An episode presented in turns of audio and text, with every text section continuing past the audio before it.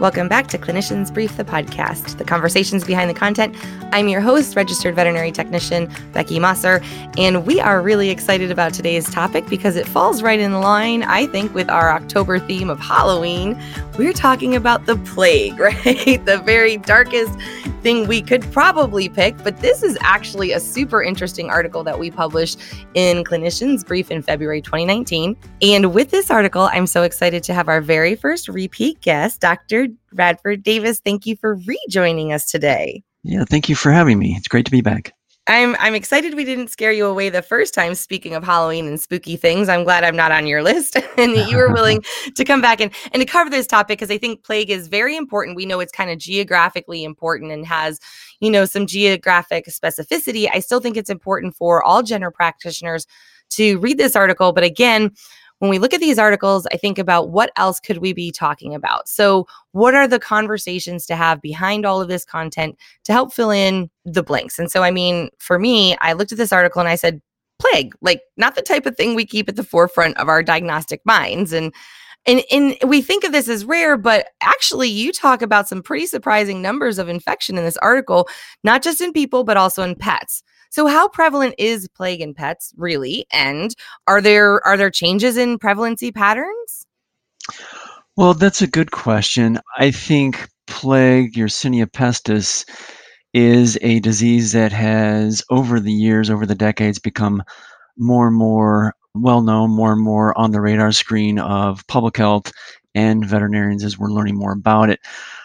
There aren't a lot of good numbers, but uh, I think what we what we know is that in the United States, the as far as pets go and pet numbers, the, the pet that's most likely to come down with plague and that we count most often with plague is the cat. And I think that's because the cats are going outside. They tend to be cats that are hunters and, and are collecting the mice and, and eating the mice and, and being exposed to plague and the fleas. So we have better numbers about that than we do with dogs. But again, I think that some of these numbers, when we look at cats, that we have to think about well maybe not all the cats make it back home. We're not not all the cats make it to the veterinarian. Not all the cats are diagnosed properly.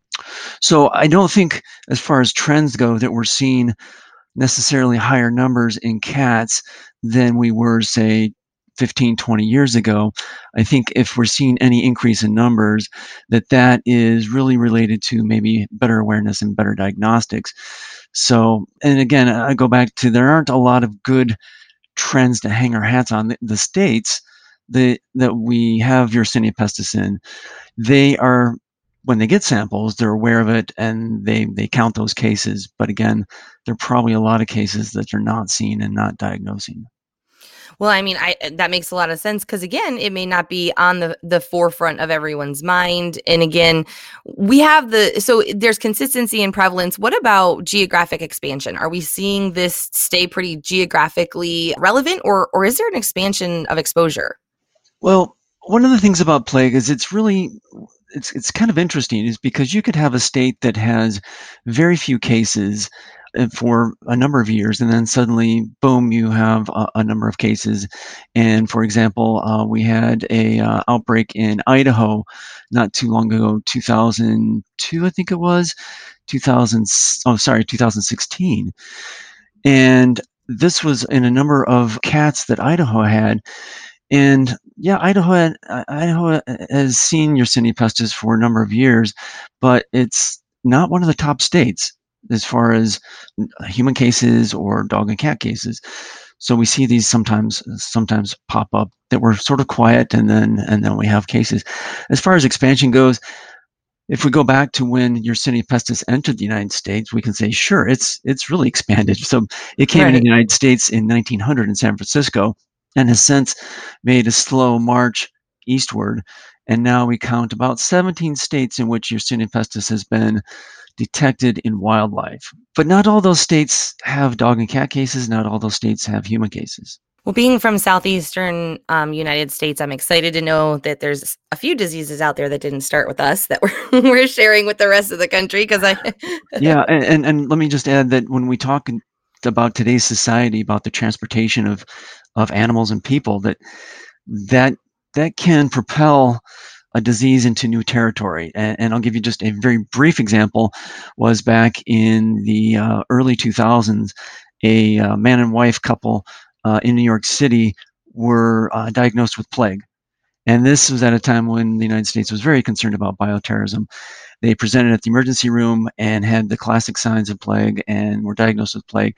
Well, it turns out they were from New Mexico. They had picked up plague in New Mexico, were incubating, felt fine, I guess, during their travels, but they were incubating when they arrived in New York. Then they showed signs.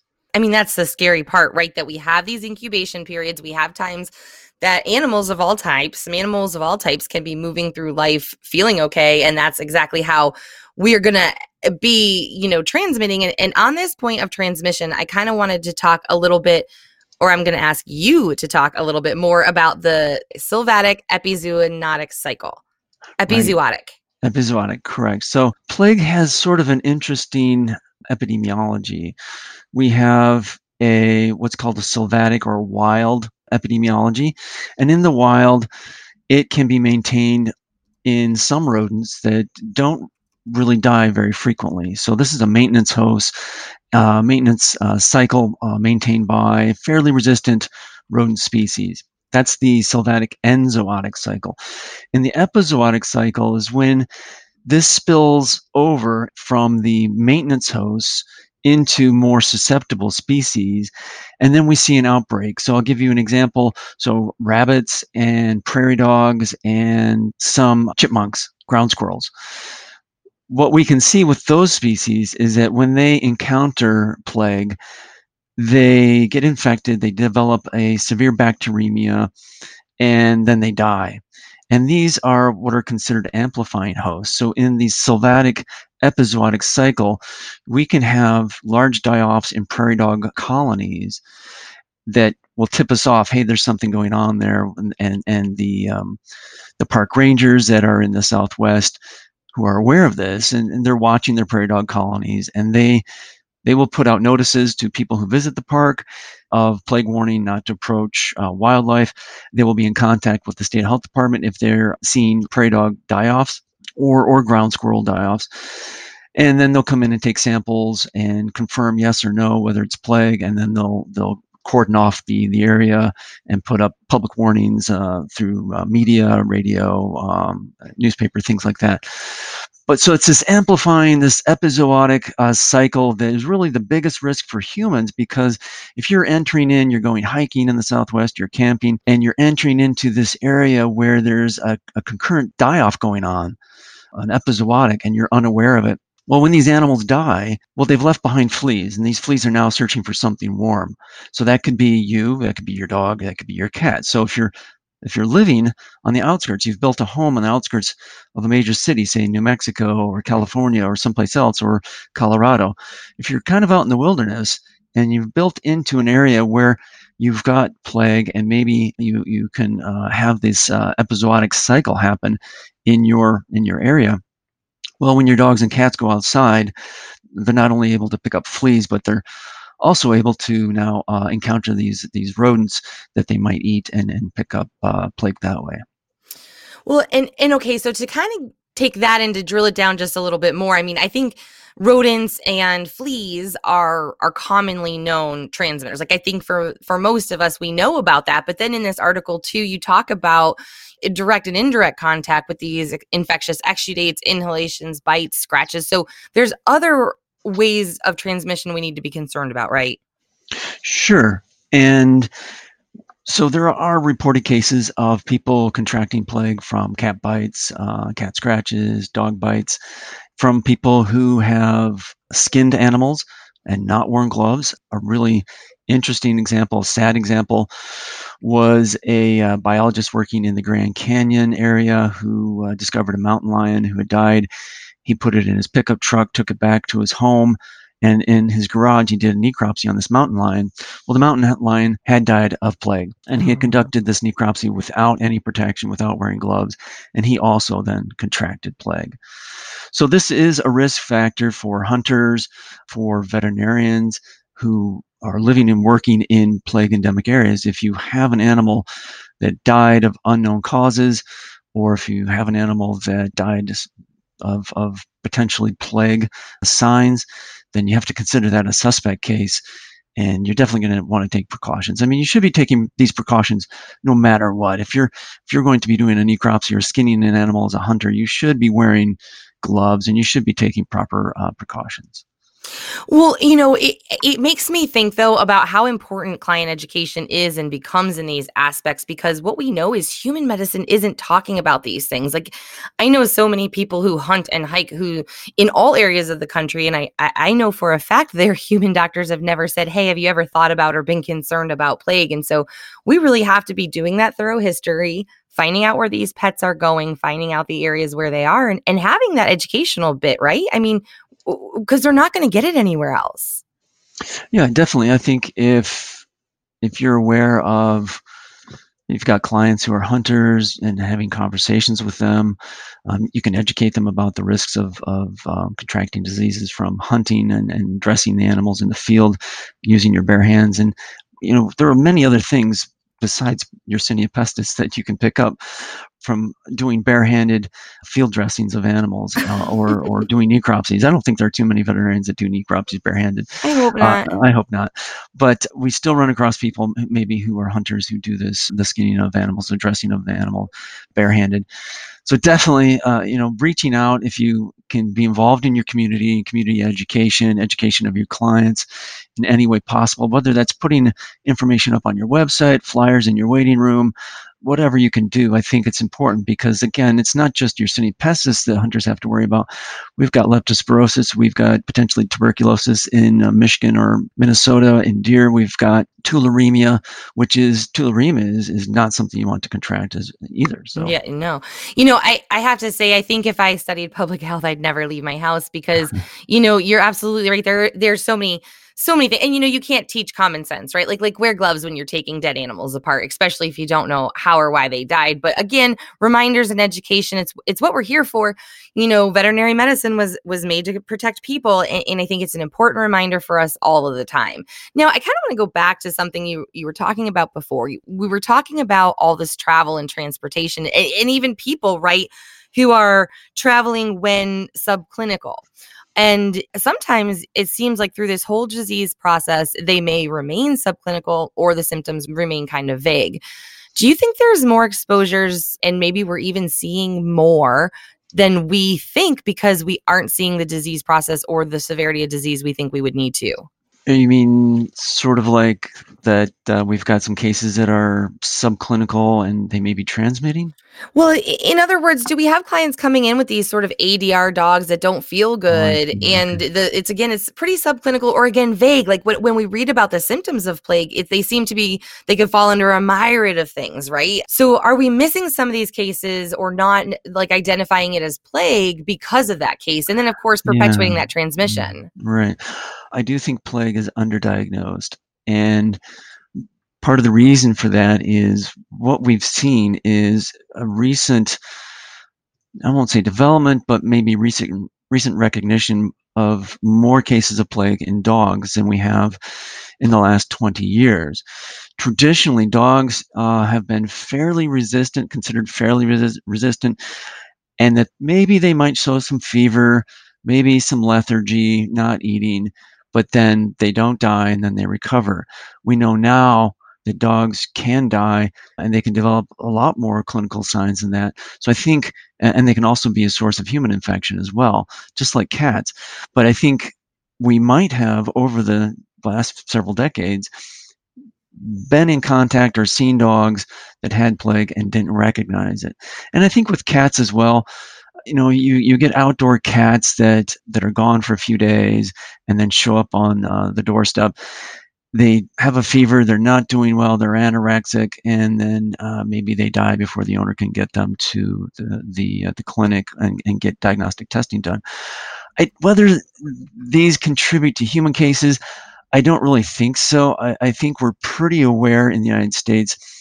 We we don't have a lot of human cases every year, a handful, maybe a couple of handfuls at the most, but these are usually well tracked back, and and the origin of most of these cases is I won't say it's figured out in all cases, but it, it's it's researched quite a bit. Okay, all right. So so then walk me kind of through this process. I know that we shouldn't always be looking for zebras.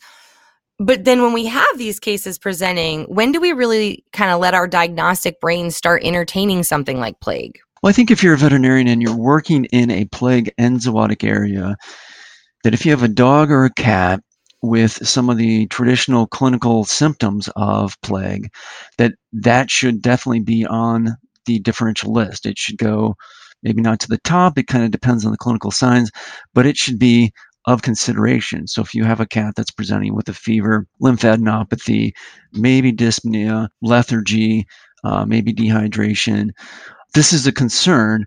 And if you're in a plague enzootic area, you can should think, ah, this cat might have plague. At that point, if you haven't got your your gloves and your mask on, your N95 mask, that's when you want to put those on. Yeah, it may already have been too late. You may already have been exposed, but from that point on, you're going to cut your exposure down considerably. So then you're going to take precautions. Uh, you're going to address the treatment of the animal. You're going to get the, the animal into isolation so that it's no longer a risk to anyone else or any other animals in the clinic. Get your diagnostic uh, samples, submit those for testing, and get the animal on antibiotics. And then, depending on your testing and, and your your suspicion, you might also pretty soon you might also be on the phone with the public health officials, talking to them that you you suspect you have a case of plague. Okay, so so that's where it I think things can also get a little bit confusing. So when we need to report, that's who we're calling. Is we're calling the Department of Public Health and we're letting them know of these concerns, right?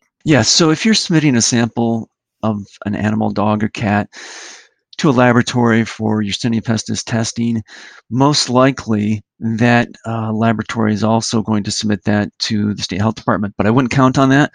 You should, once you get that laboratory test back, be on the phone with the state health department uh, confirming that test. I just want to clarify then are we calling public health when we're sending these samples out and saying, I'm suspect, I'll call back and let you know? Or do we wait until we have confirmation? I think if you have an animal that meets the clinical signs of plague and you're living in a plague and enzootic area and you're worried enough that you've donned your PPE and you've got the animal in isolation and you're treating that animal as if it had Yersinia pestis, I think then you should be calling the state health department.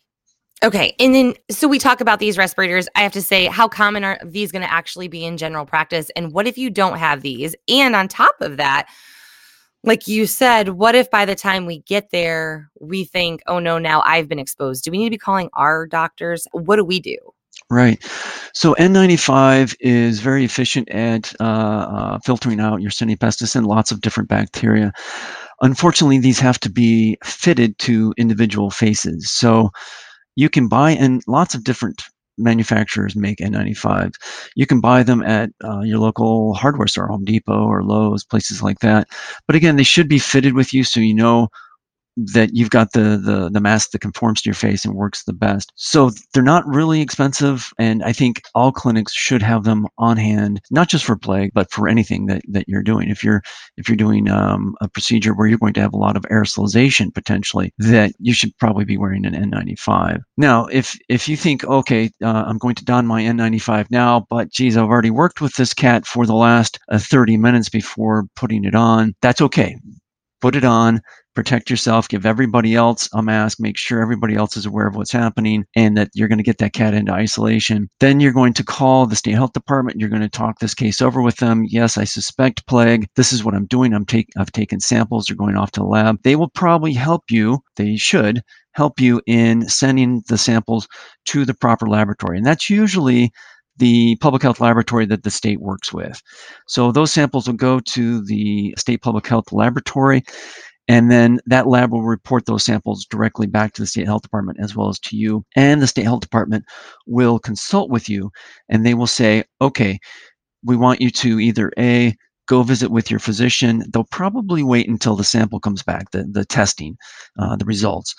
And then they're, they're going to say, we want you to go to your physician and talk with them, but we, we probably want you to be on a prophylactic uh, regimen of antibiotics. Or they may say something like, go to your physician. We're going to recommend that you do a, a health watch, a fever watch. And if you notice anything unusual in your health, uh, then go visit your doctor. And then we'll probably put you on antibiotics. Okay, and then what are we going to do with our exam room, our our waiting area, everywhere that pet may have been, the other people who have encountered that pet? How are we going to clean up after this situation? Yeah, this this is a challenge because you can imagine the case where somebody's bringing this cat, and this is this is what commonly happens. The cat has been gone for a couple of days. The owner discovers the cat again. It's not doing well. It's it's definitely ill. They pick the cat up right? They're cuddling it so it, the cat is just inches from their face, or maybe they're maybe they're giving the cat kisses, um, and then they're bringing it to you, and they're they're walking through the waiting room. Maybe they're leaning on the counter of the desk as they're talking to the receptionist, and then they go into an exam room. So everybody in in that area, the exam room, the receptionist, they all need to be evaluated for Yersinia pestis plague exposure. If this cat or potentially dog has pneumonic plague, anyone within about two meters of those animals is considered exposed. So if that dog or cat that is being brought in goes to the waiting room, everybody pretty much in the waiting room is exposed. Everybody in the clinic, pretty much who has walked by that animal, is now exposed. And the state health department will will figure that out. They're going to ask you to look at your appointment books. They're going to find everybody who was in that waiting room, and they're going to interview all your staff. And everybody's going to be assessed for need of uh, health watch or prophylactic antibiotics. And are the people who entered the waiting room after the cat going to be exposed? Is is or the people that are there present with the cat? That's a good question. Um, Yersinia pestis is not like it is. It is aerosol transmitted. It doesn't hang around in the environment as long as, say, measles. Measles, we know, is the most most contagious infectious disease we know we know of. Uh, it, it can hang around in a room for two hours.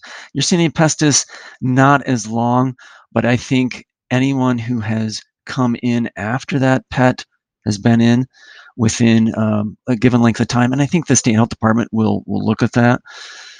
I think within a, a, a given length of time, I'm going to say maybe an hour, mm-hmm. that they should be evaluated for uh, exposure as well. But again, don't hold me to that hour because the state no. health department may uh, may differ on that. Of course.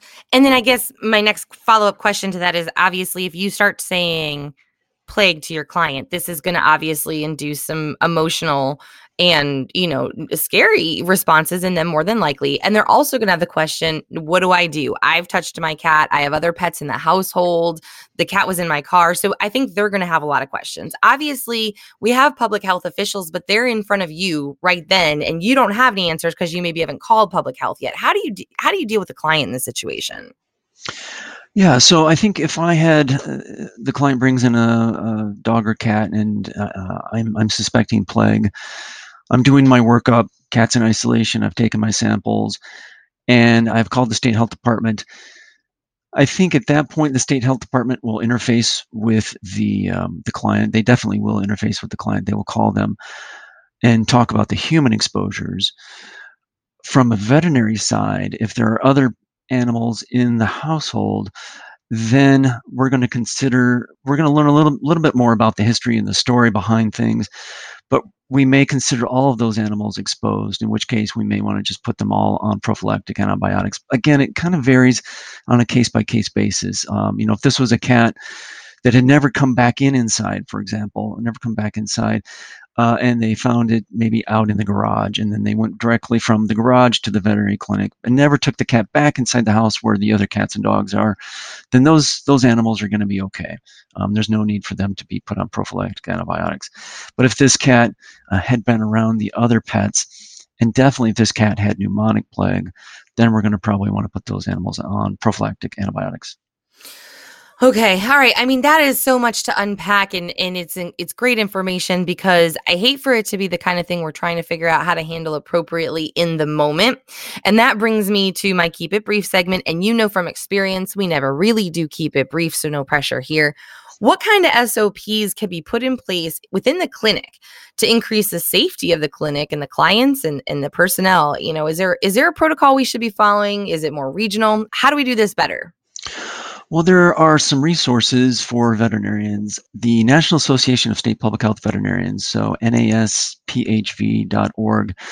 they have a, uh, a document called Compendium of Veterinary Standard Precautions for Zoonotic Disease Prevention in Veterinary Personnel. very long title. And what this document is designed to do is help veterinarians assess in their practice how can I mitigate the and, and reduce the risks of zoonotic disease in my veterinary personnel what kinds of things can I implement in my practice? Everything from what should the workers be vaccinated against to when should I be using an N95 uh, if I'm doing a dental uh, uh, prophylaxis? What should I be wearing?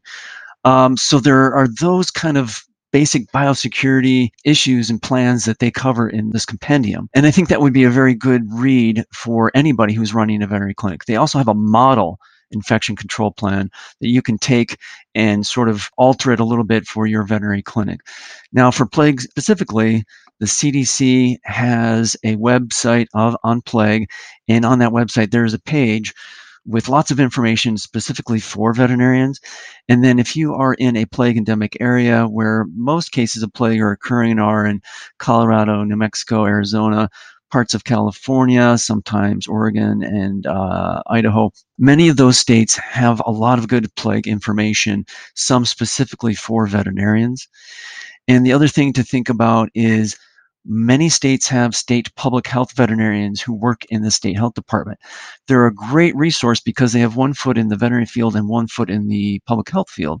So if you think you have a case of plague, or you want to talk about any zoonotic disease, pick up the phone and call your state public health veterinarian because they can point you to resources and they can walk you through um, whatever help you need.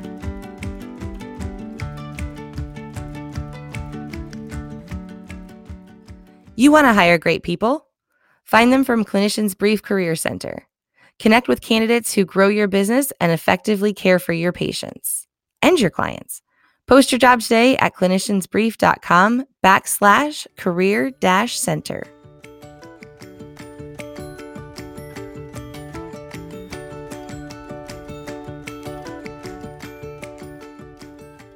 Now that I've given you all of you know the questions I can possibly fit into this time frame, is there anything that's pressing and important that you want to let us know?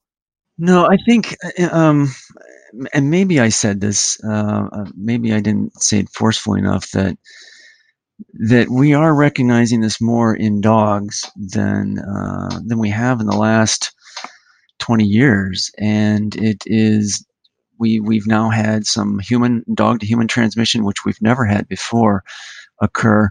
We had a very good scare at Colorado State uh, Veterinary School. Um, they had a dog with plague that presented in the wintertime, but the signs were so vague and different that they did not think it was plague. And it wasn't until quite a few days and diagnostic, much more diagnostic testing later that they picked this up. That dog had been wheeled throughout the teaching hospital for a couple of days, exposing quite a number of people. So I think that, and then the outbreaks that we've had recently uh, related to dogs and plague, we're we're picking this up more in dogs, and that's just unusual because, like I said, 15 years ago, I would just tell my veterinary students, and in dogs, we occasionally see some fever, lethargy, maybe not doing well, but they don't die. Uh, everything's okay. But now we're seeing, oh, not only do they that they die, but they can transmit it to people, and those people can come down with disease. So it's definitely emerging uh, as a, a problem in dogs. Wow, that is amazing. You know, great information. I think this is really enlightening. And, you know, sometimes it is, it's important to chase zebras, right? Sometimes they are zebras. So we have to kind of know everything. And in some cases, it might not be a zebra because this is something I think that there it might be out there more than we're thinking about. Dr. Davis, thank you so much for joining us again today. Are there any other resources you would point us to other than the CDC? Again, I think I would, for those veterinarians who work in uh, plague endemic areas, plague and zoonotic areas, look to your state health department for guidance, for documentation, resources. Talk to your state public health veterinarian. They are really a remarkable resource. Again, having that one foot in the veterinary field, one foot in the public health field, um, they can provide you with so much guidance on zoonotic diseases. Thanks so much. And thank you again for all your hard work and your information, your outstanding article in February 2019 Clinicians Brief Plague in Cats and Dogs, a Public Health Concern. Dr. Davis, once again, thank you for joining us, and I look forward to having you back again soon. Thanks very much. It was a pleasure. Thanks again to today's guest for joining us, and thanks to you for listening. If you enjoyed today's episode, you can find us wherever you listen to your favorite podcasts. While you're there, make sure you subscribe, rate, and review. We appreciate if you leave us all the stars. You can listen to podcasts as well on our website at cliniciansbrief.com backslash podcasts. You can find us at facebook.com backslash cliniciansbrief, on Twitter at cliniciansbrief, and on Instagram at clinicians.brief. You can also drop us a line at podcast at briefmedia.com. Clinicians Brief the podcast is a brief media production, produced by Alexis Ussery, sound by Randall Stupka, hosted by me, Beckie Mossor, with special thanks to production assistant Michelle Munkres.